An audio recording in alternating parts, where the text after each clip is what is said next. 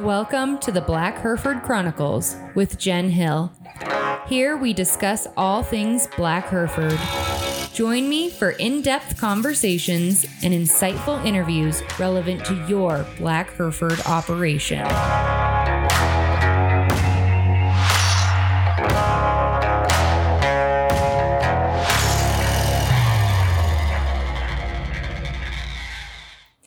Bill Rishel is a giant in the Angus world. You might know him from Rishel Angus or as the originator of the famous New Design Cattle. Bill spent decades studying and perfecting Angus genetics and has been a mentor to more cattlemen than I care to count. When I was thinking about having the conversation about how cattlemen should study and think about EPD selection, I couldn't come up with a better person to talk to. In addition to EPDs, Bill talked a lot about carcass values and a lot about how what we do as seed stock producers impacts commercial operators, which of course are our customers and should really matter to us. But I think of all the interesting things Bill talked about and the importance he places in correctly valuing EPDs, it's vital that we realize that those honest, correct, functional EPDs will never come to fruition or matter if we don't have masses and masses of data. So collect and turn in your data, all of it. That's enough of my stump speech for today. Let's hear what someone much smarter than me has to say. I am here today with a couple gentlemen, actually. First and foremost, I have Bill Rishel on today, and then we're going to be talking about EPDs and selection. And so I brought my husband, Logan, in because as a lot of you guys involved in the Black Hereford Association know, he's been really involved in the EPD process, and he's been through a couple different companies that the association has used to produce those EPDs. And it's just been something that he's been working on for a long time. So I thought that having his perspective in on this conversation would be great too. But Bill Rishel, I'm really excited about. So I'm going to give him a minute to introduce himself and kind of tell us a little bit about his experience in the industry. And we'll start there. Very good. Well, thanks, Jennifer. Appreciate that very much. You have already introduced me by name. It's Bill Rishel, and spent most of my life in North Platte, Nebraska, with developing the Rishel Angus program along with my wife and kids when they were still all at home. And so built a reasonably successful purebred Angus outfit there at North Platte. You're being very modest. And well, that's better than sounding like I'd be bragging about it. So that's a little of the history of it. We did spend a great deal of effort since about 1986 working to really develop and ingrain outstanding carcass merit into that herd of cows and that program. And then got to a point in time where we didn't have anybody coming home in the way of family for it. And we were very, very fortunate to strike an arrangement, a deal with Trey and Dana Wasserberger, TD Angus, to take this thing over. And we are tickled to death that they have captured what we believe was the essence of our program. By that, I mean what we believed in and the kind of cattle, phenotypically and genomically, to serve the commercial beef industry in the best way possible. And so today that herd of cattle is recognized as TD Angus at Rishel Ranch. So that's enough background on that. Let's get on to talk about what you want to talk about. Okay, so we're going to focus in today mostly on EPDs. And, a year ago, I would have described my first question here as pretty basic, but it seems like EPDs themselves and their value to the industry have become a little more controversial lately. And I think that's in part just a reaction to the sheer number of EPDs that exist out there now. But let's start at the beginning. Why do you believe that EPDs are important? I believe that they're important by definition. EPD stands for expected progeny difference. And if we're ever going to make improvement, and that's, I'm talking about real genetic improvement with these seed stock cattle, we have to understand how EPDs actually work. They're based on the heritability of individual traits. And the essence of that is that the more highly heritable a trait is, the more progress you're apt to make by selecting for that trait. And I think the other thing people should understand about EPDs is that each single EPD represents the given trait that it's identified to or attached to. And the EPD is basically a bell curve of where the population of that trait exists within a particular breed of cattle. And you have to kind of understand that on the front end to realize that you basically have about 3 standard deviations on a given trait. And at the lower end of that trait, there's about 2.5% of that trait in that first standard deviation. I should probably start from a little different angle. I think it'll be easier to understand. And that is that the mean of the trait of the bell curve would be right in the middle of the curve at the 50th percentile. And then going either side of that average or mean for that particular EPD or trait, you have approximately about 35% either side of the mean, so about 70% total in that one standard deviation. The next standard deviation is roughly about 25% total, so roughly 12.5% beyond that first standard deviation. And then the third standard deviation would be roughly 2.5% of each side of the second standard deviation. So the further out to the bottom of that bell curve you go, the less power there is. Now, certain traits such as birth weight, some people are chasing to what I believe is an extreme, and therefore they're going toward what I would call the bottom of the bell curve. And on the other flip side, for growth traits, there's people chasing that way beyond probably what's practical and functional in lots of environments. And therefore, you're at the top end of that bell curve. You have to be really careful and try to understand that. Most sire summaries have descriptive definitions and explanations with some graphs that would point out what I'm explaining here just verbally. I think it is very important that anybody who wants to really understand EPDs and understand the value of them really has to get that fundamental principle of that bell curve down and realize that it has to do with heritabilities and how much progress you can make.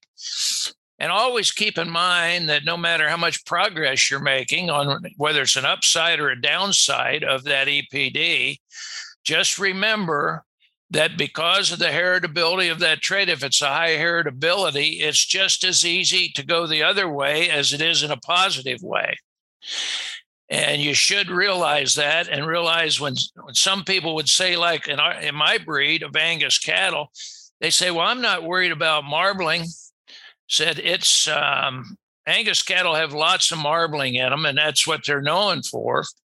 So I'm not worried about selecting for that. And I will say, well, if you really think the carcass traits such as marbling and ribeye are highly heritable, oh, sure. Yeah, some of the highest heritabilities we work with. And I said, so if you select for that trait, you can make tremendous progress. Well, absolutely. Yeah, that's why they say, well, that's why I'm not worried about it. Angus cattle have a whole lot of marbling to start with. And I said, well, did you ever think that if you can make progress to put more marbling in, that you'll lose marbling just as fast if you don't pay correct attention to it. So if you start just believing that it's just there rather than understanding that you have to constantly select to get these traits to a position where you'd like to have them for your herd of cattle, and that you can absolutely go the other direction just as fast as you can go in a positive direction. I think that's really key to understanding about EPDs. You will make progress, but progress in changing the EPD can be positive and negative, good and bad. So when you're thinking about those specific EPDs like marbling or birth weight, which are two of the bigger ones that we see people focus on, why is it important to avoid just selecting for those, for that single trait selection? And really, you can even think about it phenotypically, right? What's wrong with hyper-focusing on one specific area? Well, I'm going to take those individually. For instance, birth weight, you just focus on birth weight. And let's say that I'm going to give you some of my personal beliefs here as we go along.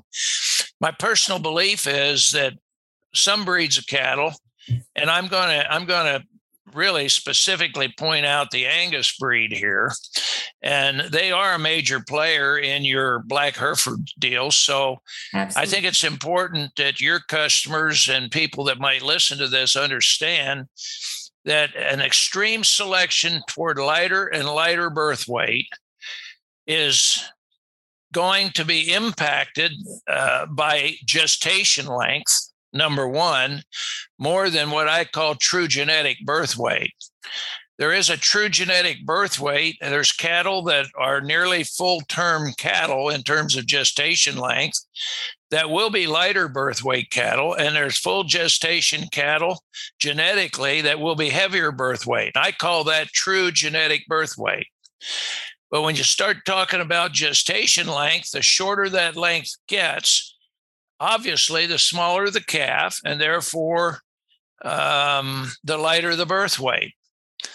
But I think we have to realize, just like in humans, at some point, lighter and lighter birth weight due to shorter and shorter gestation, you have to just be honest with yourself. And at some point, you have to call it premature calves. And that can have its own difficulties in terms of survivability, in terms of having enough body heat and enough physiological shape and size to those calves when they're born to survive tough winters and tough conditions at calving time. So common sense should always prevail, even when we're using really good data and good information and good EPDs to breed cattle. We better tie it into some common sense and never lose track of that. When you start talking about carcass traits and marbling, there's several different ways to look at that. I would say that ribeye is also an important part. The retail product in these cattle and what we call retail yield, and just so that everybody understands what I'm talking about, that's the same thing as what we know of as cutability. Cutability, by definition, is the percent of closely trimmed retail product in the round, the loin, the rib, and the chuck, which are your four major primals in this beef carcass.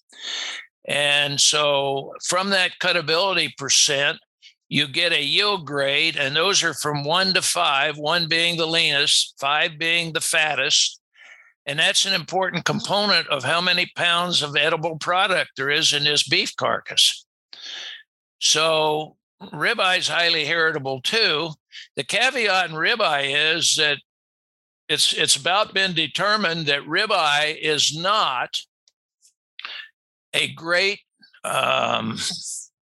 tool to actually use in that yield grade equation or cutability equation. It's not the best tool or the most accurate tool to really define real yield grade. It's just not as highly correlated to total lean as we'd like it to be. And meat scientists are figuring that out now and realizing that there's other, I think the industry should find other ways to try to determine the total retail product yield in these cattle. And, the ideal method would be measure the round, because the round's the most massive part of the meat in a critter. It's the biggest of all of the, if you take the rib and the loin and the chuck, now the chuck's pretty big as well, but the round would be a far, far better, more highly correlated total lean than the ribeye is. The reason that ribeye was designed to start with in that equation, or used of it, along with hot carcass weight and fat thickness and ribeye size that goes into that equation, is that it was the easiest to measure, and round is extremely difficult to measure. We can't just scan that and then tie that into a total cutability equation, if you will. But it still is a very important thing to worry about in these cattle, to have that retail yield. It has great value. Pounds pay the money in a carcass, and pounds will always be an important part of value. So having said that, I'm prejudiced to marbling when it comes to carcass traits, because the marketplace is telling us we should be prejudiced to marbling. The fastest growing value in the carcass today is prime. The highest grade that we have, far and away the fastest growing value in a beef carcass. And that's because beef as a product, we should all understand that it has to be pulled through the marketplace. You cannot push this product through the marketplace to purveyors, distributors, retailers, fast food. It has to be pulled through, and it's pulled through by the end user, your consumer, that spends their hard-earned money to buy this product. And that's extremely important to always understand when you're trying to put value on a breeding program, is to remember that this beef that we're raising has to be pulled through this system. That's absolutely key.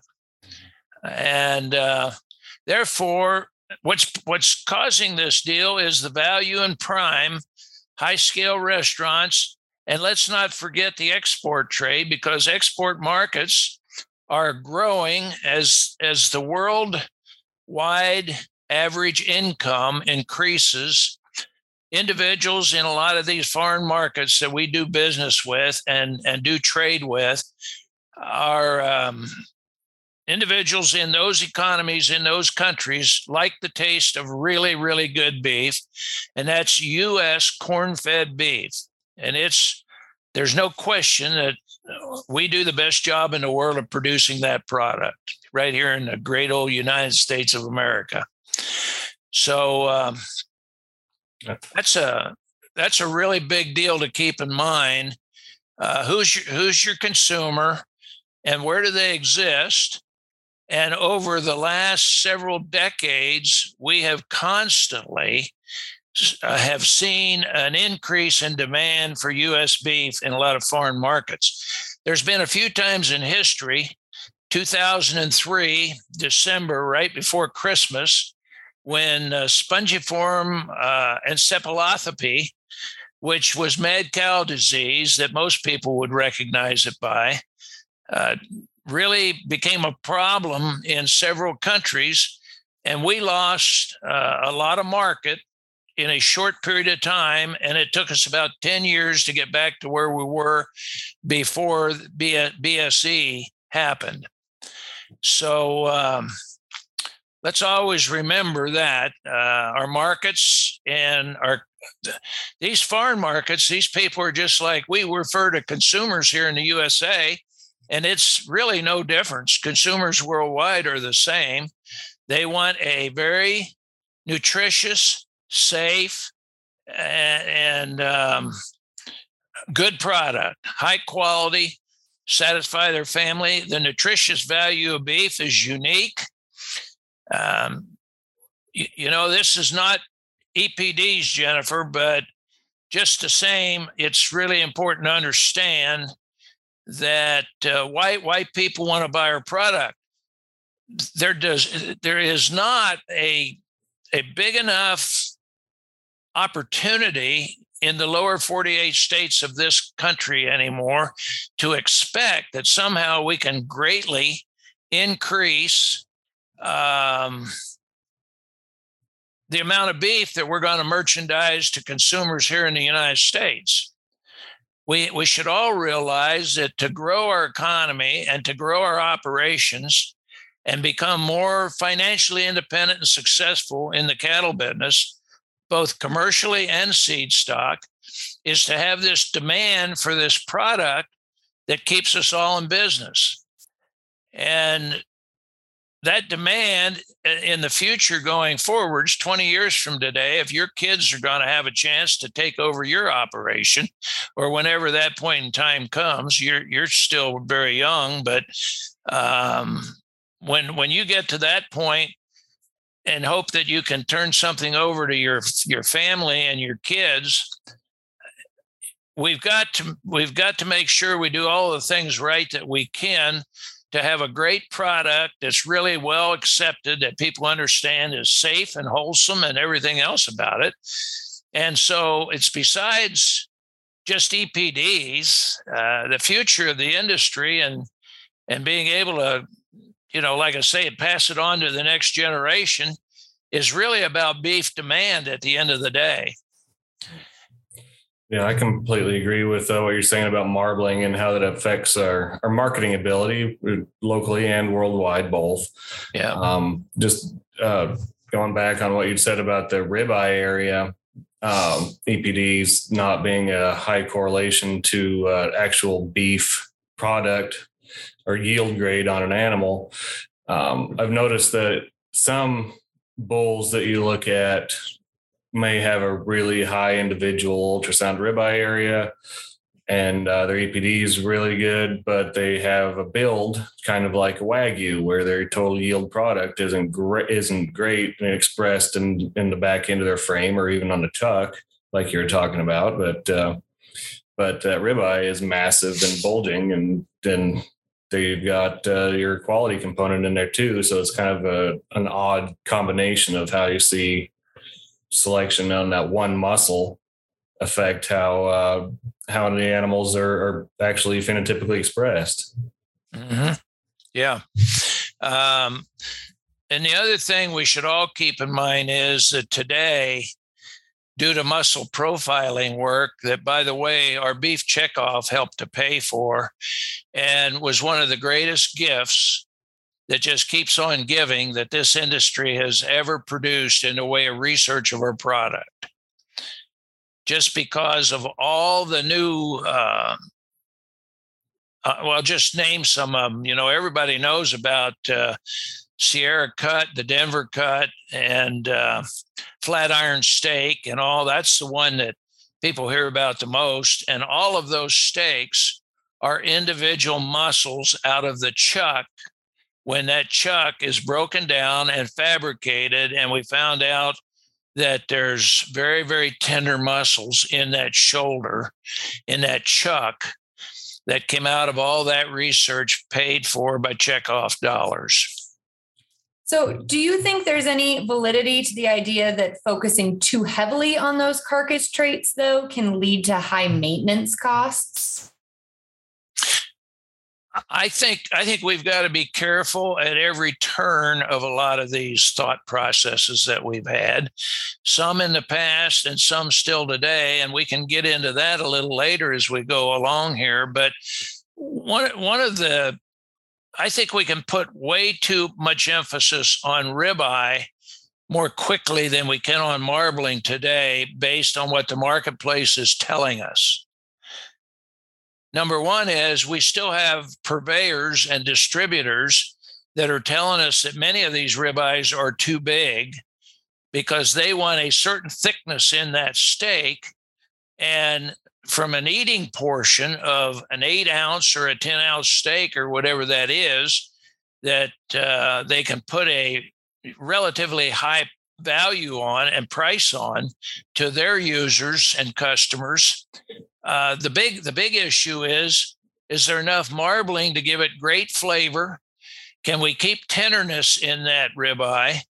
My personal concern is that as some of these ribeyes get bigger and bigger and these cattle get more muscular, that maybe the tenderness component of the muscle fiber isn't what it once was. And we don't have the data. I can't go anywhere right now and know where I could find data that would show me that, you know, where I could back up that thought. But I have that thought based on some of my own perceptions and some of the things that I feel like I've seen in a steak that, you know, had a fair amount of marbling, but when it was done and I tried to eat it, it wasn't near as tender as what I think a lot of these steaks used to be not that many years ago. This episode is sponsored by the American Black Hereford Association. A Royal Affair sale at the Kansas City Royal is set for Saturday, October 8th. The annual membership meeting and dinner will follow that evening. The sale committee is currently accepting nominations, and you can find the rules at blackhereford.org. Nominations are due by August 1st. The National Black Hereford Open Show at the American Royal is the next day, Sunday, October 9th. If you have any questions, give Ernie a holler at 512-567-7840 or email him at ernie@blackhereford.org. We're also sponsored by HI/Cattle Company. HI/Cattle produce registered Angus and Black Hereford cattle with a focus on top shelf Hereford and Angus backgrounds. You can learn more about HI/Cattle at their website, hislashcattle.org, or follow them on Facebook. This podcast could always use another sponsor to keep going. If you'd be interested in having your ad featured, give me a holler, either on the Black Hereford Chronicles Facebook page, or you can email me at hislashcattle@gmail.com. So I have some personal hangups and concerns myself about some of these things, but I do know that I have not seen a negative impact to increasing marbling in these cattle to date. I just haven't seen that. But I think I can get a negative impact by getting these cattle so heavy muscled that these ribeyes get bigger and bigger and the fiber gets tougher and tougher. That makes a lot of sense. So switching directions a little bit to fertility and thinking about how fertility fits into EPD selection. Right now with the Black Hereford EPDs, scrotal circumference is our only fertility-based EPD, but they're reviewing kind of the EPDs right now and talking about improvements that can be made. So what other fertility EPDs do you think are important to consider, and how should we look at EPDs and think about fertility? Well, the most important thing for anybody that's in the cow-calf business, and by that I mean seed stock or registered, however you want to look at it, as well as commercial beef production. Fertility is without question the most highly rated trait to financial success and just profitability, bottom line of a ranching operation that we deal with. Now, one of the traits that we've got in the Angus breed that I believe wholeheartedly in is calving ease maternal. And I'm just shocked how few bull studs and producers pay attention to calving ease maternal. The bottom line is that it's a phenomenal fertility trait, in my opinion. The calving ease maternal is the calving ease on the daughters of a bull as 2-year-old females, and how many, what percent unassisted at birth as a 2-year-old. Well, that's going to tell you a whole lot about how fast that female gets healed up after she calves and gets her reproductive tract going again, so she'll rebreed in a timely fashion. And the more they rebreed in a timely order, the more profitable they're going to be in producing a calf every 11 to 12 months. Now, why did I say 11 to 12 months? Well, there's a lot of them might just drag on a little bit because they don't get back in shape to rebreed. And that happens oftentimes when a calf's too big or there's difficulty calving. I think we've all seen it when you have a set of twins and there's a little more going on than just one natural calf. So we're not even talking about size of calves here. We're just talking about confusion at calving time in a cow's reproductive tract. And the bottom line is there that does have an economic impact on your operation if they don't, breed back in timely order. The value of that is, I mentioned it already, is just having that calf every year on a regular basis. And I've seen enough of this to where we've had cows over the years that had these calving ease maternals on them that were extraordinary. And most of those calves, out of a lot of those cows through their 2, 3, 4, 5-year-old cycle, most of them were bred back artificial insemination. Well, I know that if I could turn a bull out on those cows, I know full well how much more efficient that is and how much more likely you are to get those females bred back in that timely order that I'm talking about. But when you can do that AI and these cows are keeping a calving interval over 4, 5, 6 calves at anywhere close to 365 days, give or take 10 or 15 days. And I've seen the records. And let's talk about that too. Let's mention records. If you don't keep records and if you don't measure these things, you cannot improve them. You have no idea where you're at. And that's the important part of tying EPDs into that, is how you make progress. You don't do that without really good performance records. So on a similar note then, and I know this is kind of shifting gears a little bit, but I would love to hear what your thoughts on whole herd reporting are. And just for anyone listening that's not really familiar with what that is, it's where producers are essentially filing a status report on every cow in their inventory annually. So did the cow calve? Was assistance needed? If there's no calf, why? Dispersal, all that kind of stuff. And the benefit of that being that increased data on productivity. So what are your thoughts on whole herd reporting? Well, you summed it up pretty well. And that is that there's great value in it. I think it's a massive undertaking. And if you start asking a commercial man, say, well, that's what you should do. And I think it's more of a seed stock situation to try to do the right things with these cattle genetically for that commercial customer. But I will tell you that it's a phenomenal amount of work, and it's very, very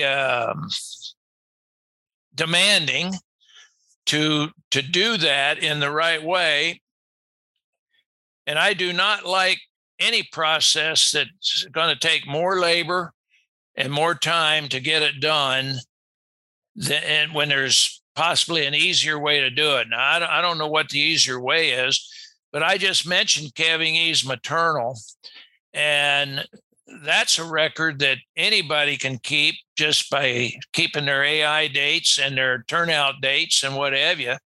So even a good commercial operation can determine what their calving ease maternal is by when they turn bulls out, when those things are calving. They have a very good idea roughly where they're at. They can at least do it in what I would call within a time period on all of the females in that herd that calve from the date of AI or turning bulls out to when the last in that group calves, and which ones are outside of that range that's acceptable to you. You can still do it in ways that it determines the cavities maternal of most of your cows. And that, to me, is a very economical trait that's extremely important. It has a lot to do with whole herd reporting. It has a lot to do with stability in your cow herd. At the end of the day, if you just measure those parameters or those both sides of when these cows were first exposed to when the last calves are born, and which ones are inside the acceptable scope and the ones outside, and you've basically started a whole herd reporting effort. And it's not that hard to do when you start looking at it in those terms, rather than identifying the cow went to town because she get bad feet. She go to town because she was mad, or did she go to town because, she just one place or another slipped up? And it's good to know those things. And that information's easy enough to keep. I just think some of these programs that some of these breed associations came up with on whole herd reporting are not very, what I'd call, functional practicality. Right. And I just believe that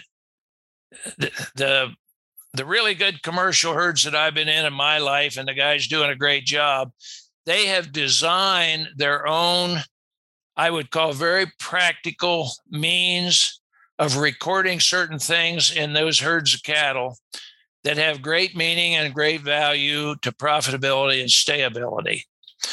And some of them are really, there's just little thing here or there that strikes me when I've seen it or have had somebody tell me about it. And I think, wow, that's easy. And I like easy.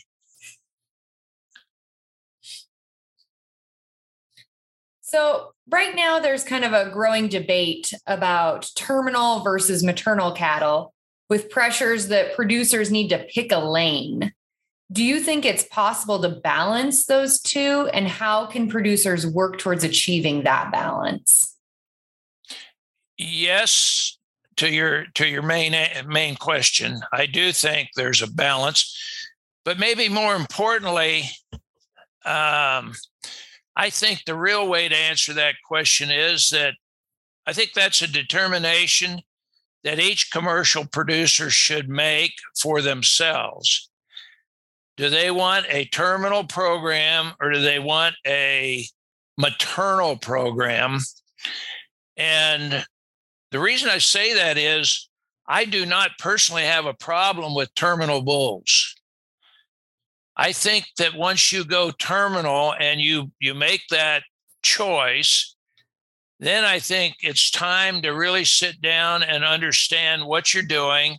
Make sure that all the progeny that you produce at that point end up going to the feedlot. That's what terminal means. And there's nothing wrong with that. I have always seen in our calf crops that not every bull we raised was what I'd call a maternal bull.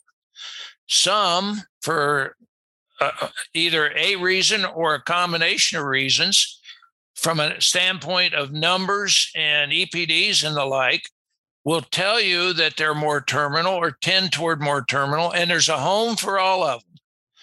And they all work at doing what they say they are. A terminal bull will give you more terminal product, and what you don't want to do is keep the daughters from a bull that just has more terminal traits to him. I think that if I carry on here a little further, maybe I can explain some of that a little better, because that can get a little confusing, I think, for some folks. But the maternal component is extremely important to anyone who's keeping their own replacement heifers. It's so difficult to go buy replacement heifers or to bring them in rather than raise them and come up with the same value. I think it's almost impossible to go buy heifer replacements as a commercial producer and buy the kind that will make the cows that, if you've done a good job of developing your cow herd over many, many years, your odds of success are far greater keeping your own replacement heifers. And so I believe that's important to understand right there. There's so much fallout if you go buy these females and you don't know what their genetic makeup is. You can buy a bunch of heifers that are very impressive, a little larger framed, a little growthier. And by the way, those, anytime they get a little bigger, a little larger frame, a little heavier muscle, they start tending toward terminal type cattle, not maternal type cattle, but terminal. So they're the ones that look so nice and you think, ah, she's a great female. And then you try to put them in production. Next thing you know, she doesn't breed up like you'd want her to, even as a virgin heifer. And a few of these other things that are related to terminal traits start to creep in at different stages of her life. So that can become a real issue for people. And I think a lot of guys figured that out a long time ago in the commercial industry. And that's why a lot of people keep their own replacement heifers today, is because they see more value in that, and they realize they probably have less calls and less females fall through the cracks when they're trying to do the best job they can, use very, very good bulls. That the best thing to do is balance the traits. And there's so many people say, yeah, I believe in balanced traits. And then they go and pick some of these traits to an extreme that there's nothing balanced about it. And I think we should all be very cautious of going down that road. And I think at the end of the day, for a lot of both commercial and seed stock operators, it's just about having spent the time to develop that vision, to know what it is that you're producing and why, and then marketing it appropriately. There's no right or wrong, but you have to know what it is you're doing and why you're doing it. And Jennifer, that's exactly where I started out when I said there's nothing wrong with terminal cattle.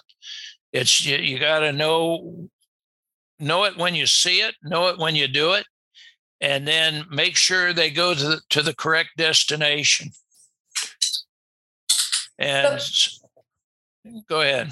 Well, I was just going to ask, just to kind of switch up here a little bit, as an Angus guy, you know, and we're Black Hereford people, so I'd love to hear your opinion on this, what you think about and how you really value hybrid vigor and heterosis impacts on herds.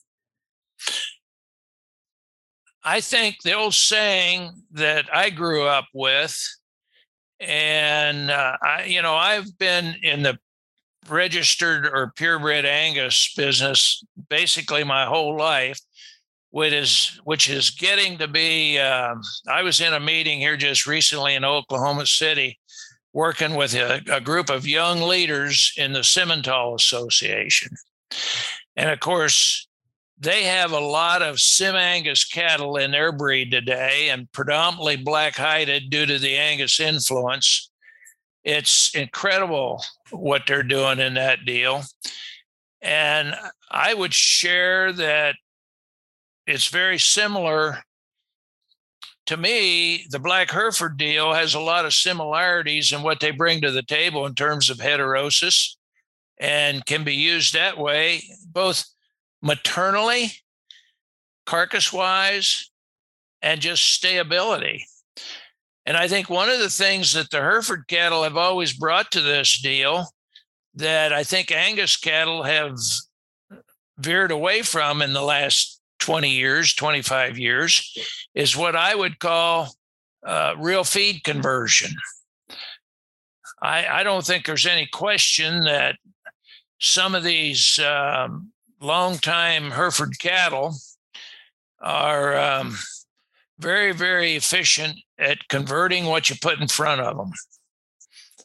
And I've seen some of that personally over the years, to where you can feed the same amount to a group of those and the same amount to another breed, another, or even more. And there may be a little left in that bunk after the Hereford cattle satisfied themselves. And I'm not saying you'll get the exact same or even a like average daily gain out of it, but I'm just saying they gain quite efficiently with not as much feed put in front of them. And I think that's feed efficiency is a new frontier in the cattle business. I think we don't know nearly enough about it yet. We don't know enough about the rumen that's in these cattle. It's totally different than a pig or a chicken that's single stomach, but it's unique to itself. And do we not only know enough about that rumen and the feed efficiency and the conversion, we don't know nearly enough about the rumen microflora and all those bacteria and fungi that operate in that rumen that help convert this feed, that help keep these animals, I believe, if they're really balanced correctly and if the hormones are right in these cattle, and that's a term I use a lot, but it's very difficult to explain. I think I can see it in a lot of these cattle. But when a bull is really masculine and made like a bull should be, he does a lot of things that are absolutely right for the cattle business. When a female is very feminine, very productive looking, and does what a really good female should do in the industry, she does a lot of things that are right for profitability and success in the cattle business. And so the most masculine bulls that I've ever dealt with tend to sire the most feminine, productive females that I've ever worked with, and vice versa. It's really, really difficult to have a great, prepotent sire or bull. And by prepotent, I mean that really stamps his progeny with his likeness. And just puts a lot of these really valuable economic traits into his progeny. And it's really difficult to find a sire that will do that if he's not out of a truly great, powerful, phenotypic mama cow. I would go so far as to say it's nearly impossible. And while we're talking some phenotypes here, the one thing I'd love to share with your audience, Jennifer, is chest floor in these cattle. The width through the floor of the chest, I refer to as the engine that drives everything else in the beef cattle business. And I'll also say this, the width through the floor of the chest, in my opinion, is more highly correlated to ribeye area than the thickness through the center of the quarter. I'm very convinced of that based on cattle I've watched go through these feed lots and the cattle that we did when we did our carcass structure evaluation work. There was no question in my mind. I would go look at these cattle in the lot when they were getting really close to going on the truck and taking a trip to harvest. And I would write down certain numbers and I'd look at the data when they come back on the individual animals. There is little to no doubt in my mind that that correlation exists and it's powerful. Yeah, Bill, when you're talking about the prepotent sires, you know, I think that there's a lot of looking at the female side too. You know, there's some legendary females out there and you know, and they're in every breed that breed type and true on all, especially on their daughters. And there's some studies coming out saying that that has to do with the mRNA, the metabolic mRNA that's inside of their cells when, because the ova that the cow passes on, that stays in, you know, that's where the engine of the cell structure is. And so it's the females that pass it on, not the sires, because the sperm doesn't carry any of that. And so, you know, starting with a really typey and prepotent cow seems like a good way to push a lot of that kind of production forward if you're looking for that, in my opinion. Well, I agree with that wholeheartedly, Logan. And the thing is, this chest floor, I got to the point to where I will look at the heifers and sort the replacement heifers on that chest floor, because I found that I can raise females with that chest floor. And when they produce a son by a desirable bull, that son will he'll have big ribeyes if his hormones are right, because it's driven by masculine hormones. I believe that ribeye and muscle is a masculine hormone-driven trait. I think marbling is more of a feminine, maternal-driven trait, to be honest. It just makes sense when you look at enough data and you've looked at enough cattle, enough records over the years, that that's kind of where they fall for me in my way of thinking. But what's interesting is the minute you have more chest floor, you have more heart girth. That's right behind the elbow of the front leg. So it's a spring of rib, you have more spring of rib, and therefore, as you go back that entire body cavity, you're getting more thickness and more internal dimension, and therefore bigger ribeyes. It makes total sense when you think about it. And so I've just found that these females that have chest floor will put muscle in there without looking like, you know, like the old female athletes in the Olympics years ago that came out of some of these European countries.